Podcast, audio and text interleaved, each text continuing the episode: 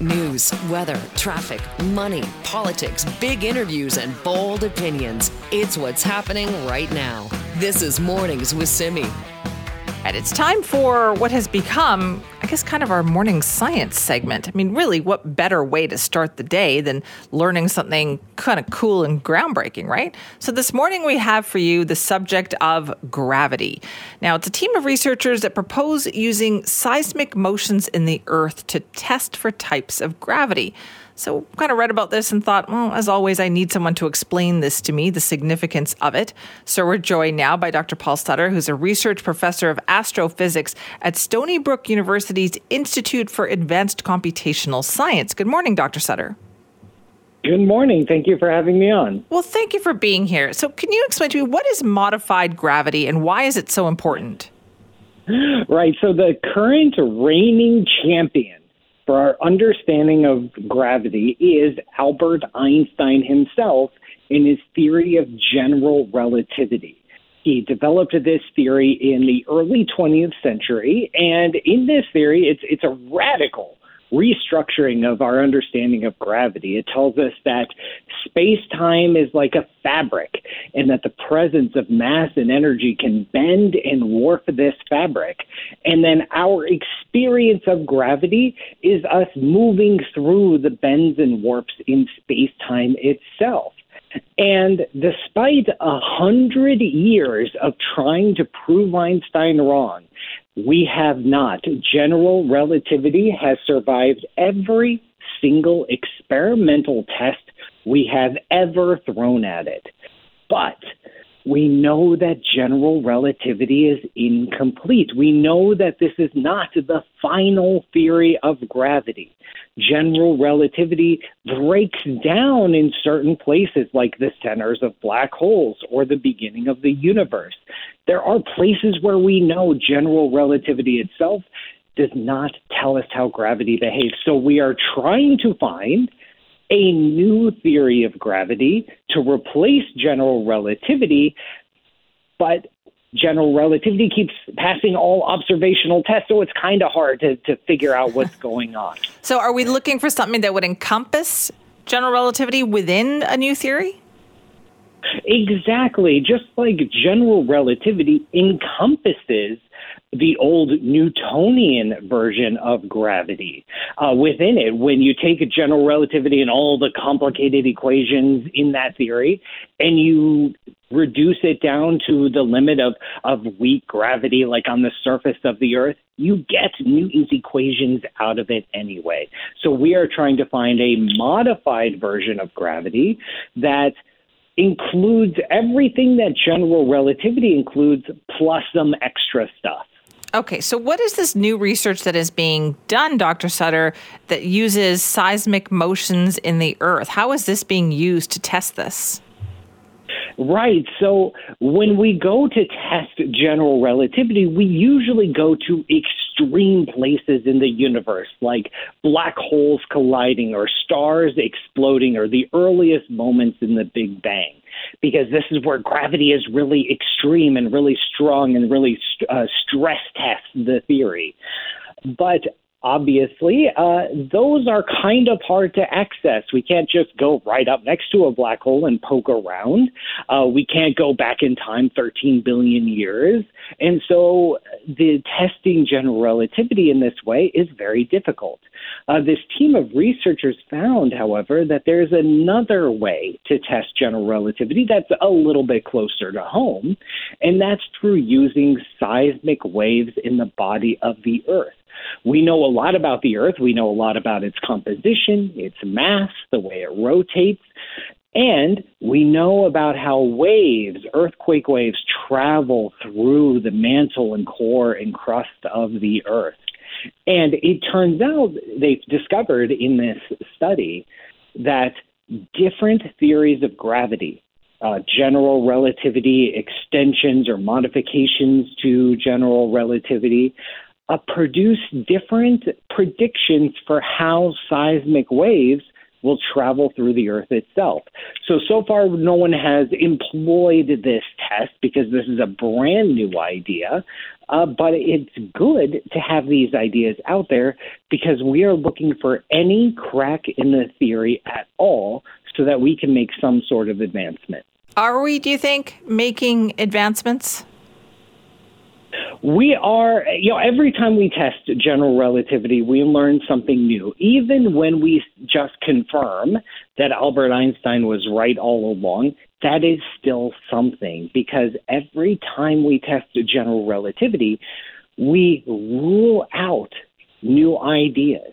If I came up with some brand new theory of relativity, uh, of, of how gravity works, and then we go out and test it, and then it turns out general relativity is the best explanation for that data, well, then I can just cross that off the list and move on to generating a new idea. So there's no such thing as a negative result in science because you're always learning something. Hmm. This kind of reminds me of the movie Interstellar.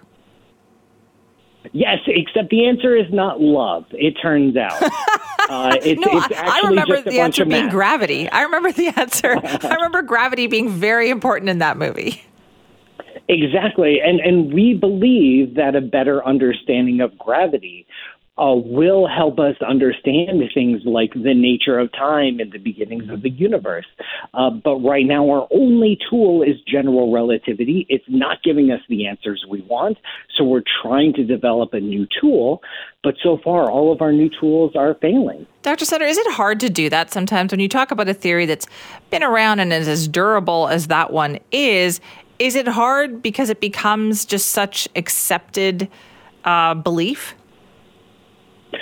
Well, in science, all of our beliefs are conditioned on the evidence. We believe in general relativity because it works.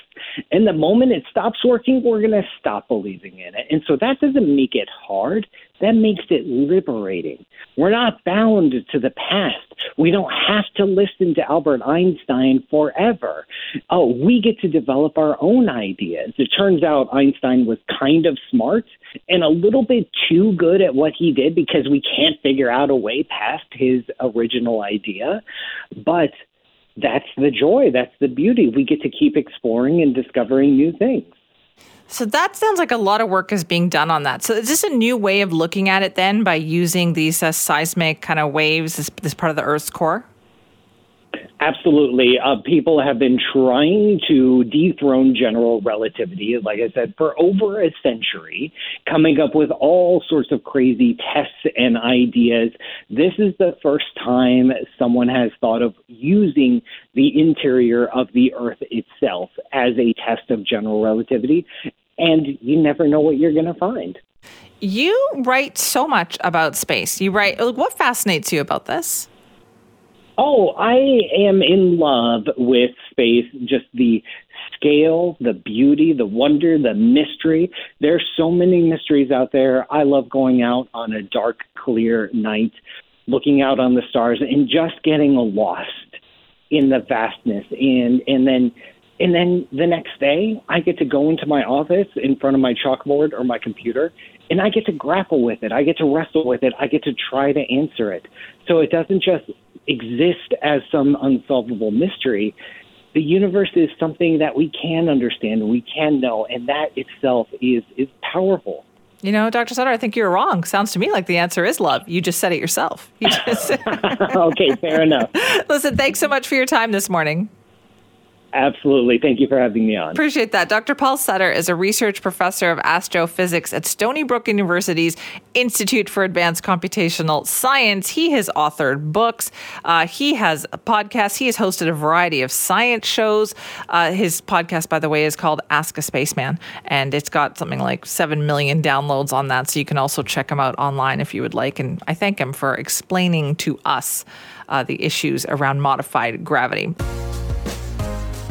This is Mornings with Simi. Big day in the U.S. today with all eyes on a courtroom in Delaware where one of the most popular news outlets in the country is pretty much going on trial.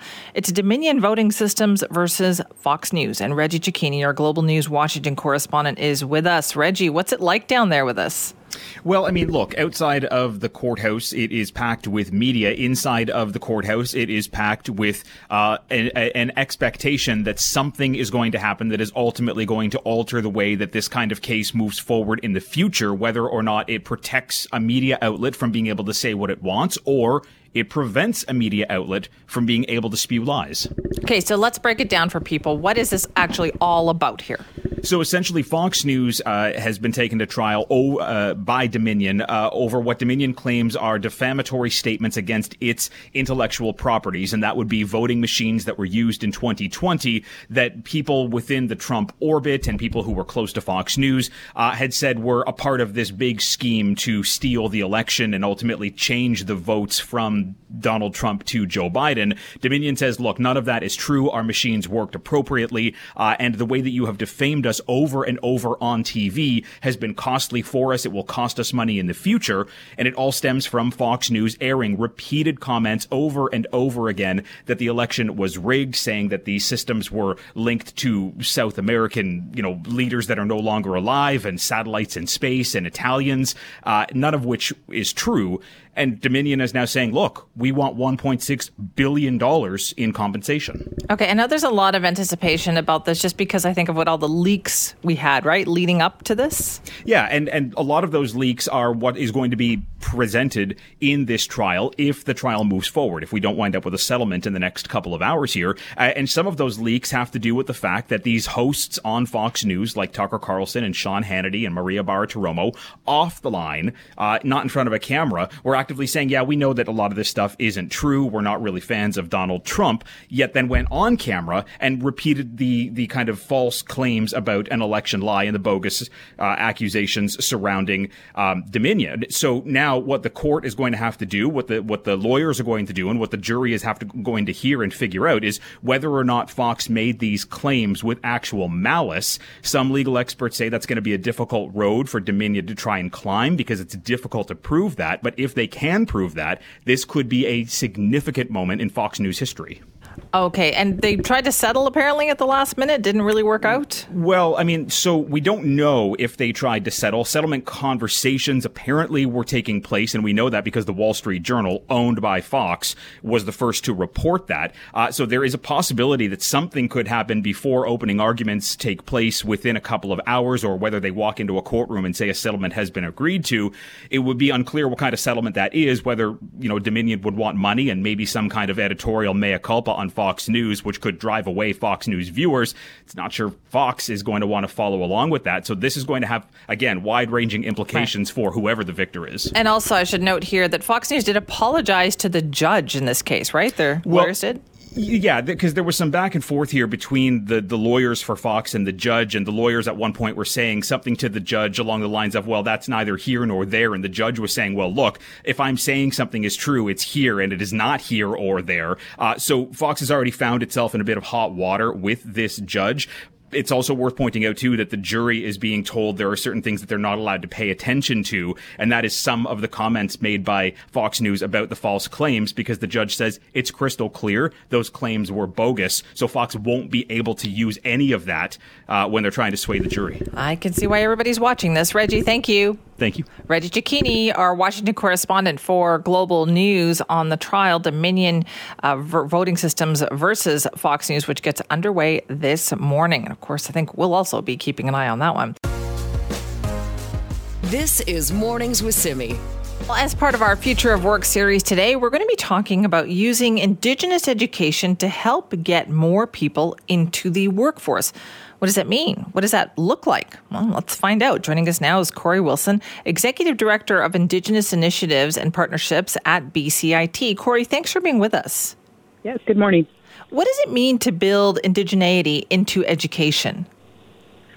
I think it means to recognize and respect the, you know, the strong cultures that Indigenous people have, Indigenous ways of knowing and being, and bringing it into the curriculum.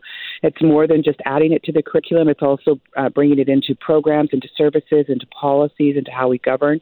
It's about uh, just understanding and recognizing that there are different ways to do things and ways that can benefit everybody if everybody has an opportunity to learn and to be exposed. Um, we've done that in many of our programs and courses at BCIT, and, and it leads to, uh, you know, just a different type of education that is one that's more fulsome, more comprehensive, and more respectful of uh, the traditional people and the people of this land. What kind of a difference do you think it makes in terms of getting more people into the program and, and helping people find employment? Well, I think the reality is, is if you're going to do any, doesn't matter what kind of job you're doing in British Columbia, you have to have an understanding and, and a respect for Indigenous people and our place in space and our history as well as our contemporary reality.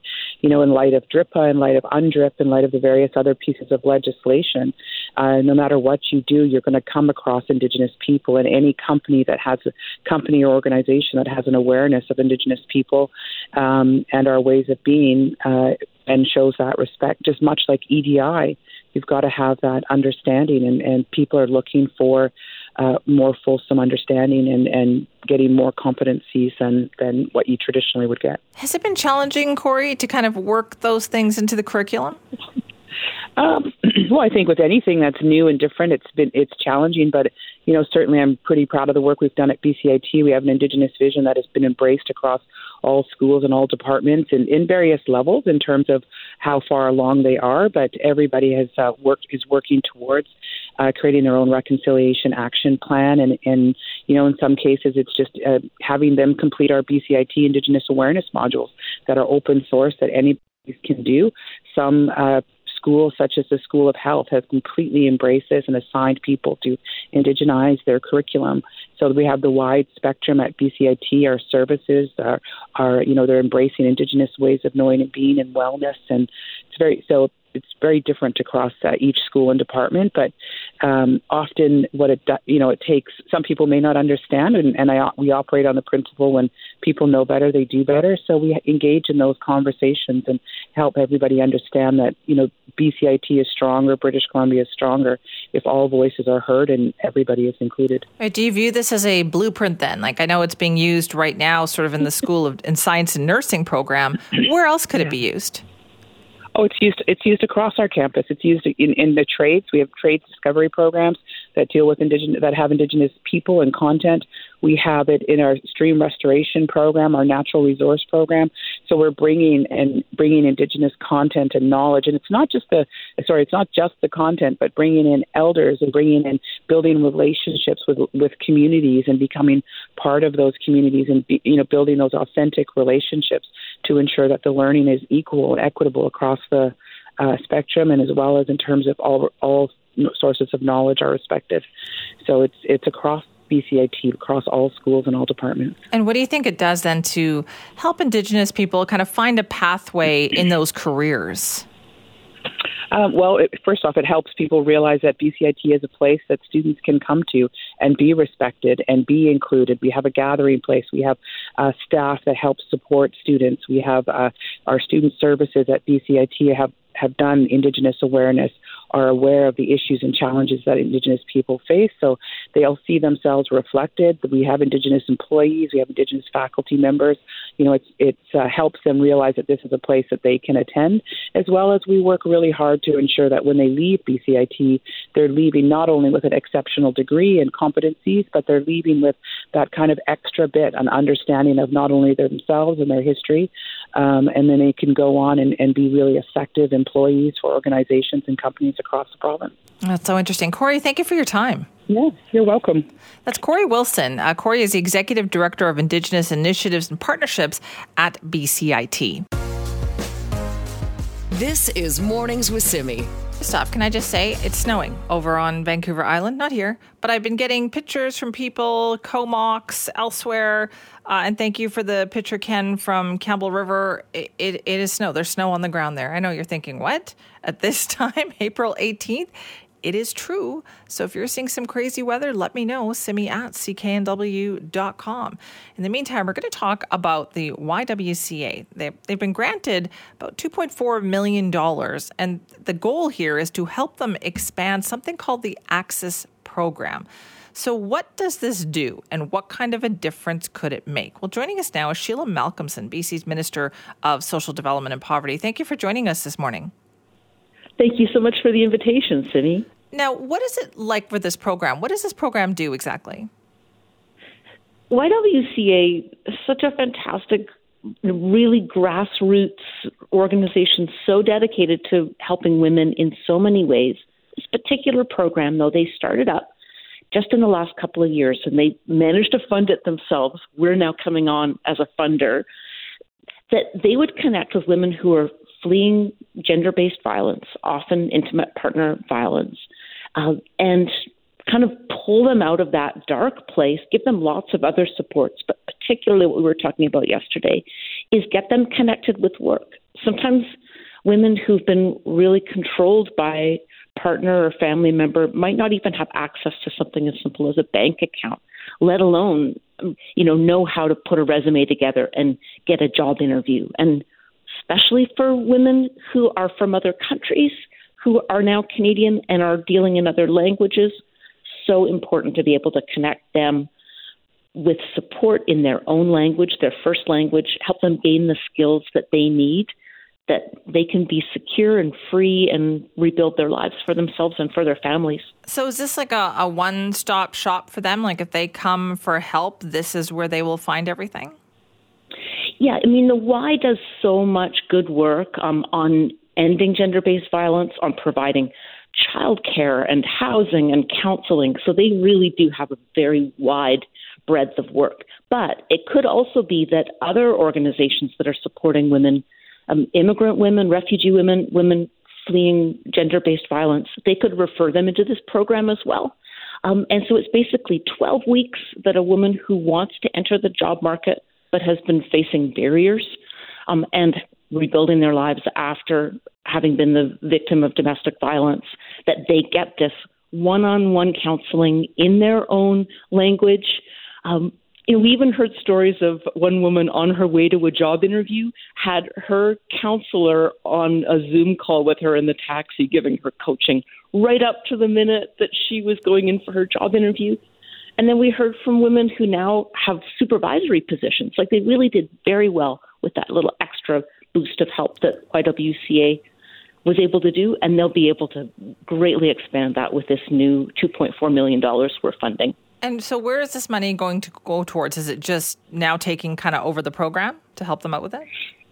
It's doing a couple of things. Um, it's adding more languages in because as women have come forward, then we've, you know, it really is important to speak with them in their first language. And so and it's an expansion of the number of languages, but most important, it's bringing a Greater Vancouver program province wide. And so women anywhere in British Columbia will be able to get connected with this support and in a way that, you know, can help them get freedom and financial security and really land on their feet again. Is it challenging to plug employers into this program, you know, to ask them to kind of sometimes perhaps roll the dice on this, be patient with uh, people who might need a little extra help? You know, that is true in a lot of areas. And in my role as social development and poverty reduction minister, I'm really so grateful for a whole bunch of employers that do work on that basis. They really want to hire people with different abilities and they you know, have kind of put themselves forward as partners. We do a lot of that kind of work. In this particular program, though, you know, the women um, really, it, it's more about the counseling, connecting them to get ready for that job interview and do a bit of the job search and stuff. Um, but it's, you know, this program is really about the women getting the direct language support, the counseling that they need, um, and being able to take that next step. Like we heard this one story from a woman named um, Ammon Veer who'd come to Canada just a year ago, um, relocated here to escape domestic abuse. Um, she got counseling in Punjabi. She was saying that she was really quite about, unsure about her work experience and didn't really know, know about her abilities. Confidence was very low. Um, she got the the counseling through this program, a laptop so she could kind of get some practice and get up to speed. She's now in an advisory position. Like she's doing wow. very well within account, an accounting firm. So she just needed that little extra push and she's on her way. Yeah, you mentioned this is now going province wide. So was that something that you were able to identify that, okay, well, this works here. We clearly need this elsewhere? 100%. I mean, this is something that Premier Eby just is saying to all of us as ministers and MLAs we need to get a lot of work on the ground fast in a way that people can really feel and see the difference in their lives. And so finding those programs that are proven, developed by really credible grassroots groups like YWCA, and then what is scalable? What can we connect with other communities and, and talk with other communities and other other groups about you know how they might modify it to make it work for them. Of course, you know what works in Vancouver doesn't necessarily work in the north, but it's a good starting place, and YWCA is a perfect partner for that. All right. Well, thank you so much for your time this morning. Really appreciate the conversation, Simi. Have a good day. You too. That's Sheila Malcolmson, who's BC's Minister of Social Development and Poverty Reduction, talking about support coming to the YWCA province wide, which I think is pretty significant, uh, to help expand their Access program. They provide employment services and supports uh, for women who have experienced violence, abuse, or trauma. This is Mornings with Simi. It's a story that sounds all too familiar, but it's not happening here. Well, at least not this time. It's New York City we're talking about.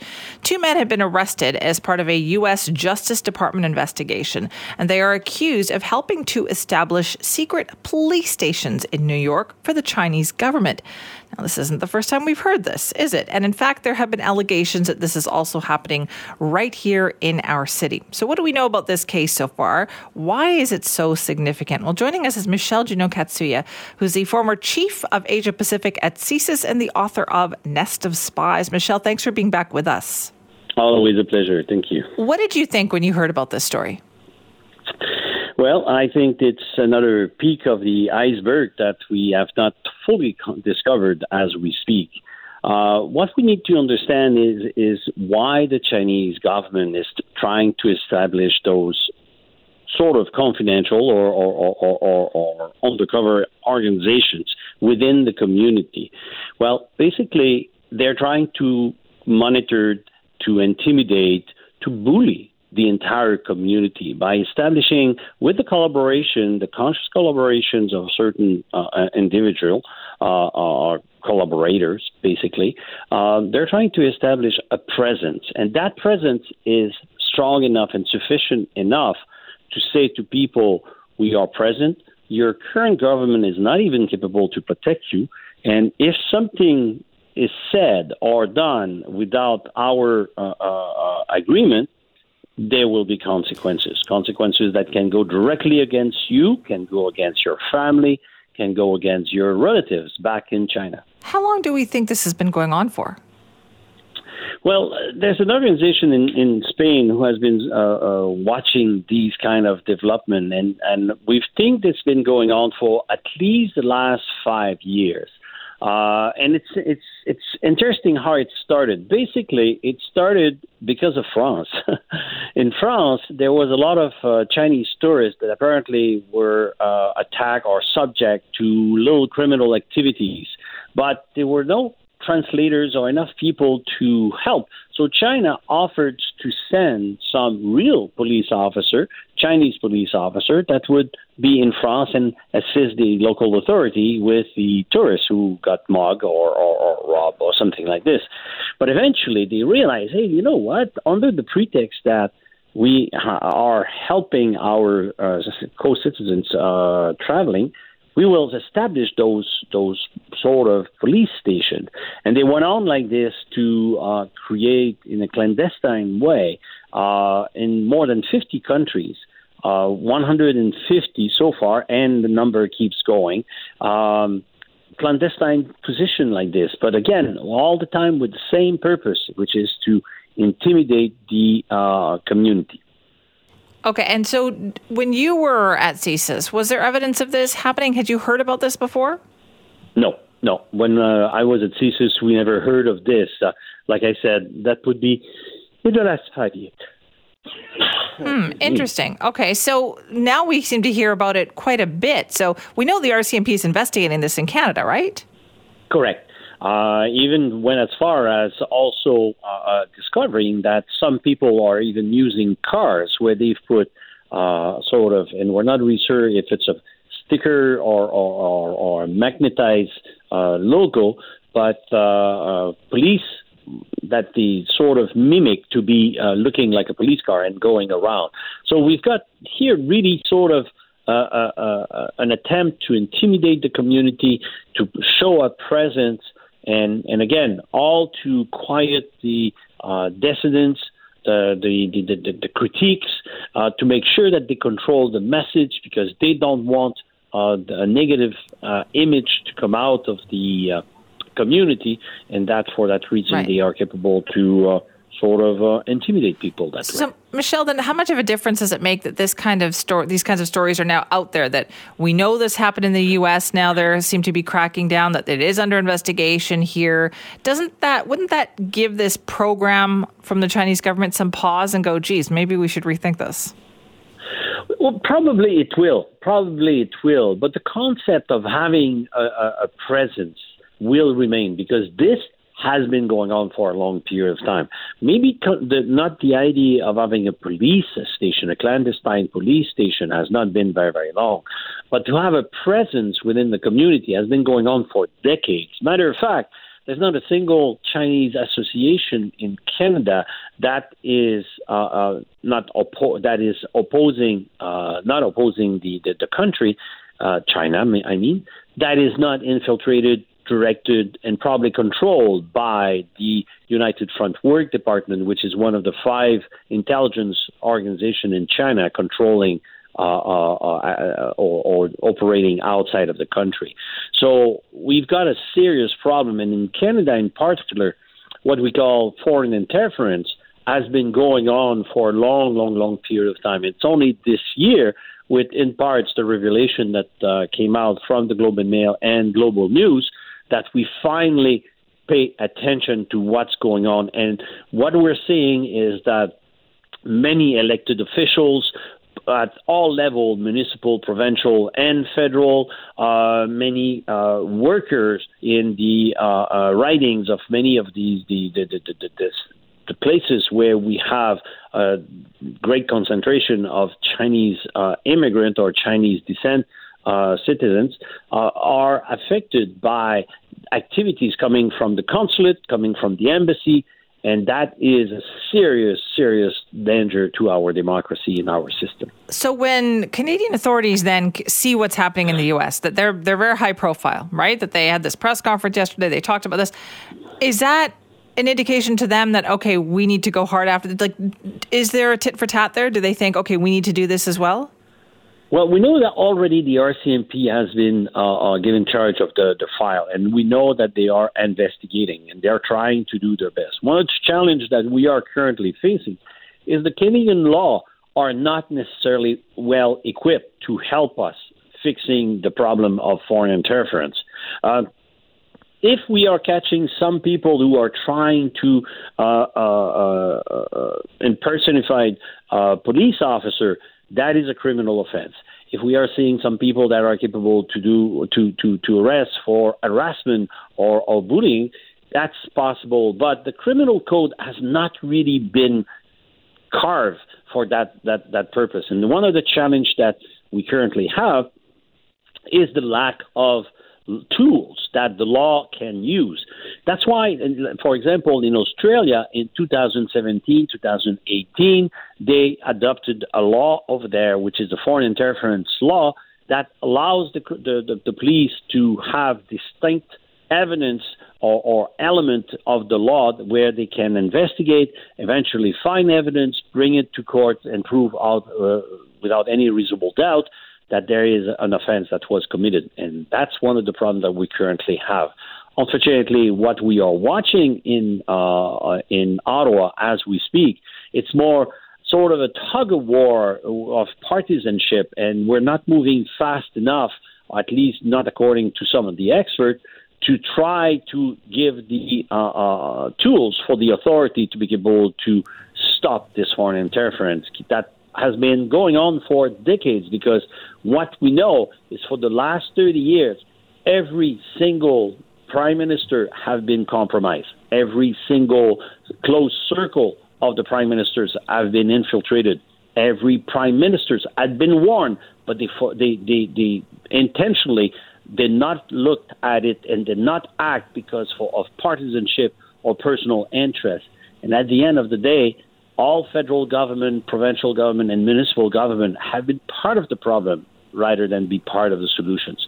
So we need a drastic uh, uh, action here probably to create an organization that will be totally independent of CSIS, totally independent of the RCMP, to investigate and being capable to charge people to uh, uh, do and, and do warrant and, and eventually sort of report directly to the House of Commons and being uh, uh even selected uh, the director in charge uh, by the House of Commons because the lack of transparency has dominated through the last 30 de- three decades and it's been a negative effect of, on us. Michel, thank you so much for your time this morning. Always a pleasure. Thank you. That is Michel Juneau-Katsuya, a former chief of Asia Pacific at CSIS and author of Nest of Spies, talking about the story out of the United States. Certainly affects us, though. The Justice Department in the U.S. has prioritized prosecutions of transnational repression. That's what they call it. That's where foreign governments work to identify, intimidate, and silence dissidents in the U.S. And clearly we're saying, well, why is that not also happening here? If you want to weigh in, simi at cknw.com. This is Mornings with Simi. Is our transit system safe? So many people are asking that question these days after hearing about violent incidents on SkyTrain, on the bus, and it's led to questions about how we are policing the system. Transit police say they have increased patrols, but let's find out more about how this situation is being dealt with. Chief Officer Dave Jones is with us now with the Metro Vancouver Transit Police. Thank you for joining us this morning. Thank you, Simi. Has your department noticed an increase in violent incidents on places like buses and SkyTrain? Oh, I would say yes. With the recent rash of what we noted uh, in terms of their uh, several incidents uh, that were spread out, um, they seem to have, we've noticed that uptake, but we've seen it as a bit of an anomaly occurring as opposed to the way we were trending for the last while. Uh, what how were we trending? Would you say over the last while? Well, well trend, trending, I would say, for the last couple of years as we came out of COVID was fairly, I would say, flat, and just in terms of, you know, our calls for service and the types of calls we were receiving and incidents that were happening. And part of that is just tracking it along with, you know, our calls anecdotally through statistics. But when you get a major, you know, say, rash or influx of, of incidents that are serious, it then has that perceptual change, right? And we have to look at that because perception is a reality as well, too, right? How people are going to view the system, how people are going to feel within their communities, how people are going to feel, you know, if they're going to attend a certain location. So that is what we've noticed has had a real change. Okay, so then how do you deal with that perception? What can the police do? So, a couple things that go with it. One is we have to provide that reassurance, right? So, that reassurance may come, and one of the initial things is that higher visibility, that being out there, it's drawing attention from or taking resources from other areas and putting and putting the attention um, onto the um, areas that require it, if you want to say, where we can get out and be more visible with the public. At the same time, it takes a gives us that opportunity to emphasize um, things that the public can do or that we can that are in place that they might not be aware of. The idea of how to report crimes, the idea of using the tech services, the idea of the emergency strips and the emergency programs that are in place for people who can um, you know report something anonymously or or surreptitiously by pushing on something. You know, we tend to find that sometimes we think that people know about these um, devices or they know about these techniques for being able to do something without getting themselves fully involved. But we become aware that not everyone is aware of those those um, types of options that they have. So an educational component also becomes uh, important to us. Okay, so if someone uses one of those tools, if someone yes. calls for that help on a bus, or if a bus driver calls for help on a bus, what happens from the police perspective at that point? So, from a police perspective, depending on which device is used in a way, and, and so I'll use, as you've said, the bus driver. The bus driver making a call would go to the bus communication center, the bus it's called TCOM. TCOM would then notify the police. Now, we evaluate the call and we look at resources that are available, whether it be ourselves or whether it be the jurisdictional police agency, who's quickest, who's who's the closest there, depending on the nature of the incident.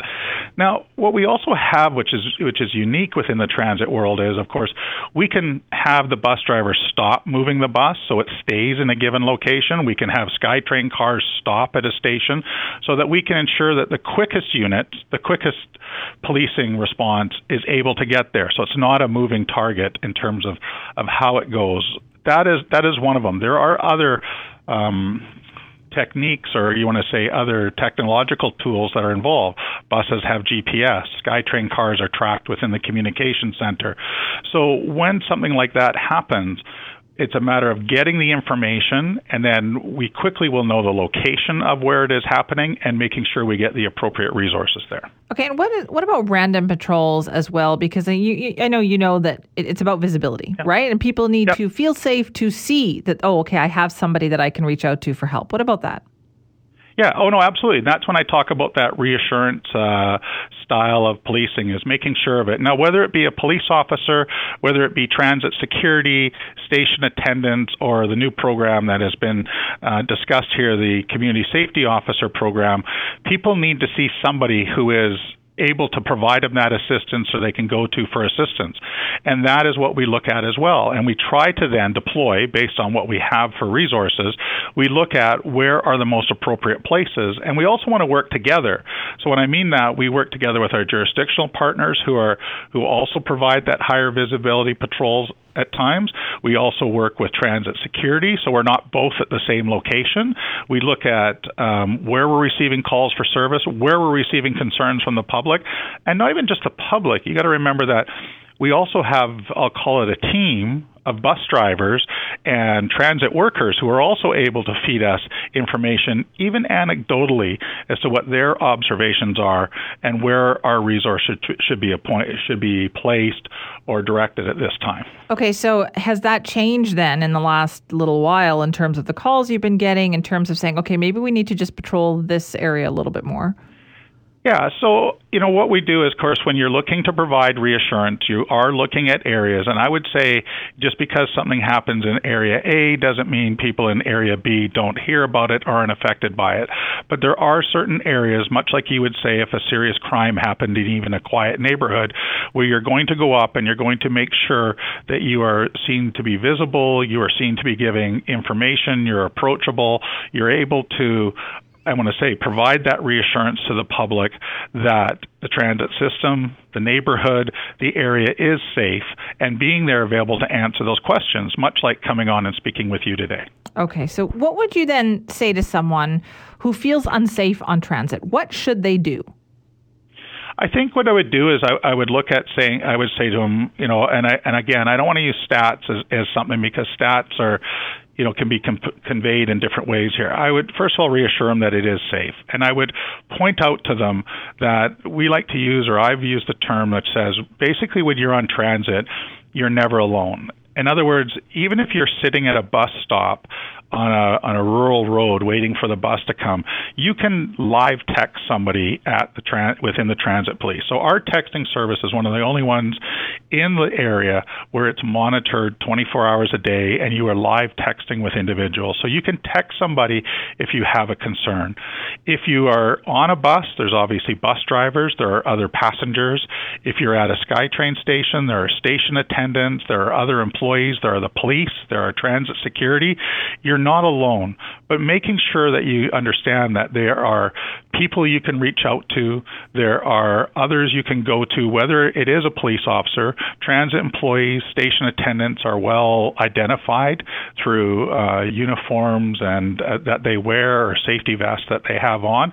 And the other thing I'd be saying to them is, don't hesitate to report something when you see something happening before you think it escalates. If you think there's acts of aggression or you have concerns about anyone, and perhaps you may even have concerns about someone else's safety, one of the things we want people to do is to report things. Quite often, we find or have viewed when we've seen incidents occur, people are quicker to pull out their cell phones and record things than they are to report it. We want them to make sure you report it first. Report it, don't record it, right? I mean, this becomes important for us. When you see something, it doesn't even have to involve yourself. Make sure that you feel confident in being able to to notify the police. Let us decide if it if it's of something that is of real, true concern or not. I'd rather make the error of sending police to a matter and find out it was it wasn't something that we had to be concerned about than not attending. I think people need to hear that. Thank you so much for your time. You're welcome. Thank you, Simi. This is Mornings with Simi. One of my favorite Tuesdays because once a month on True Crime Tuesdays, we stop in and chat with Nancy Hixt, senior crime reporter for Global News and host of the very popular Crime Beat podcast. Good morning, Nancy. Good morning. I always love it when I'm on your show. So thank you for having me. We both obviously have a, kind of a bit of a passion for this topic, and I am still so curious about this.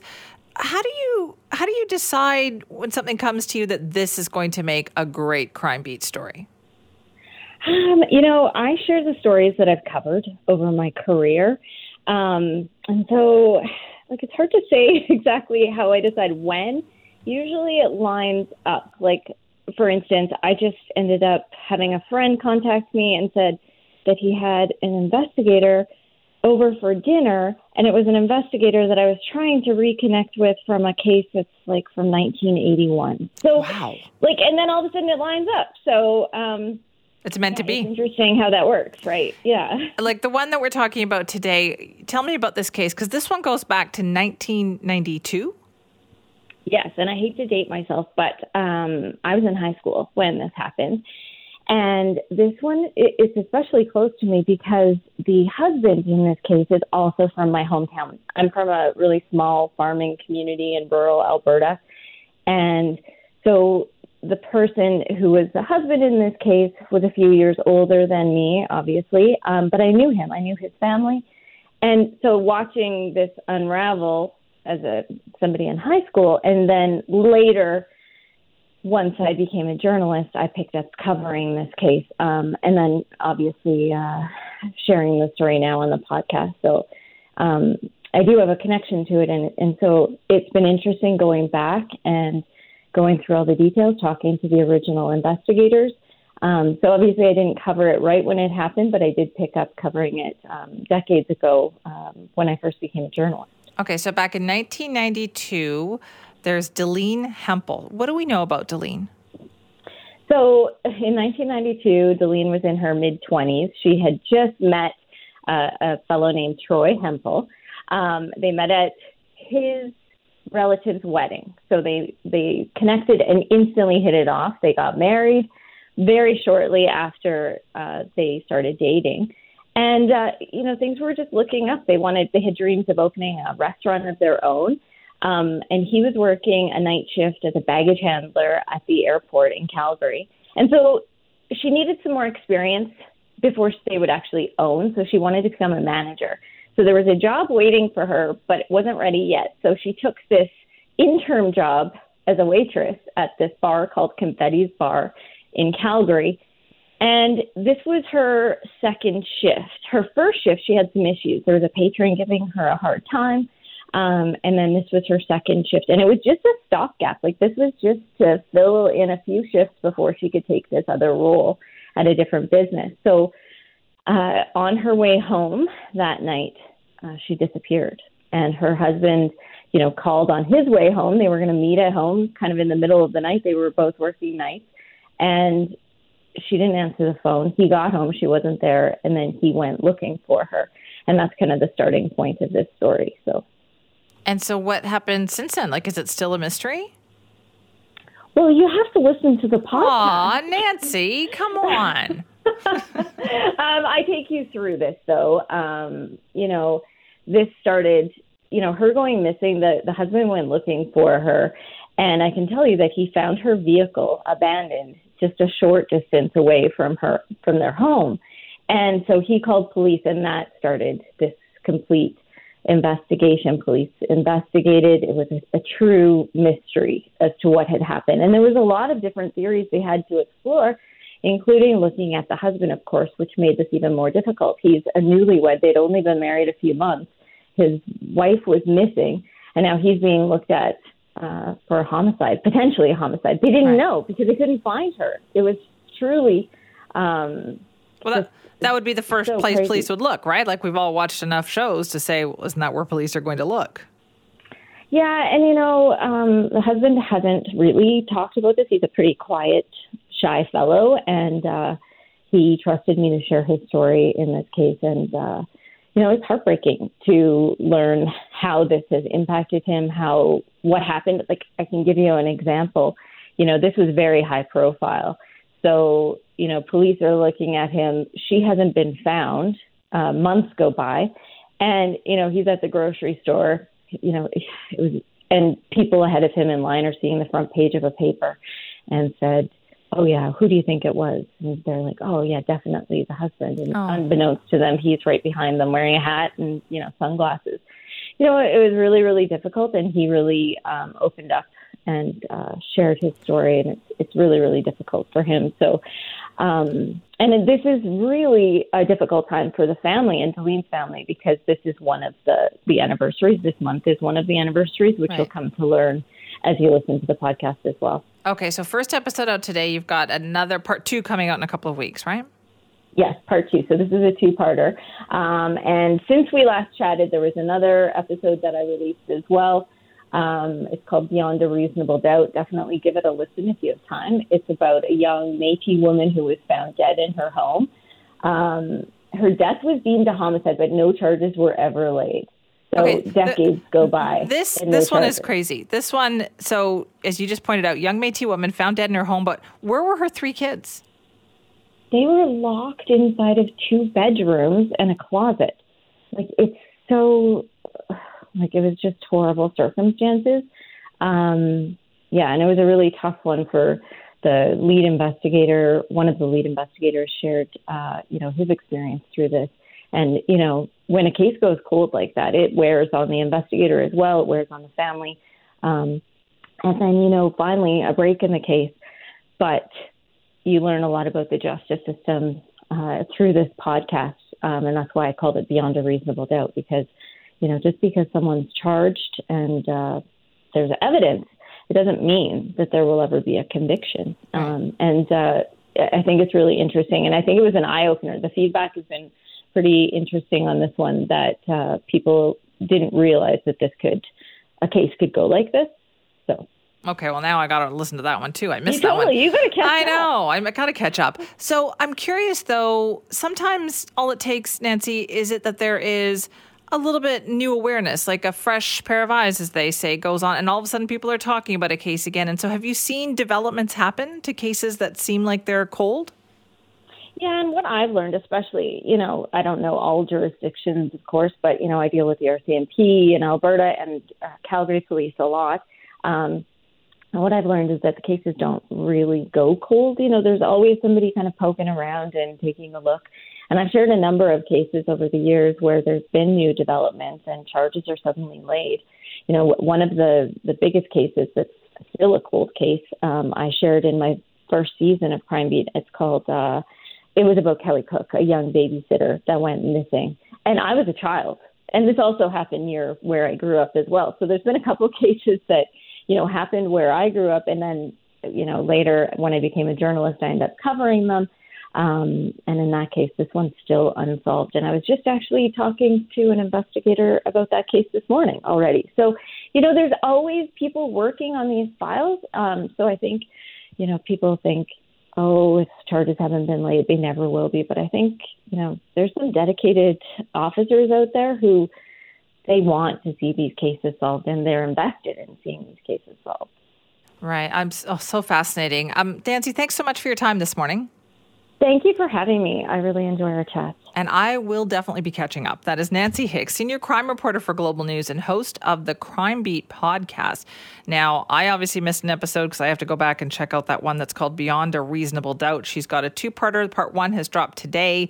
Uh, you'll have to hear about that one too, but you can catch uh, Crime Beat wherever you find your favorite podcasts.